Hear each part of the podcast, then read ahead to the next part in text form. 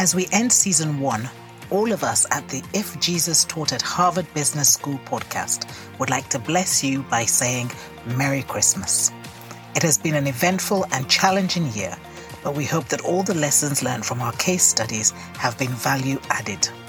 In advance of season two that starts in the second week of January, we hope you have a prosperous year in 2021. God bless you.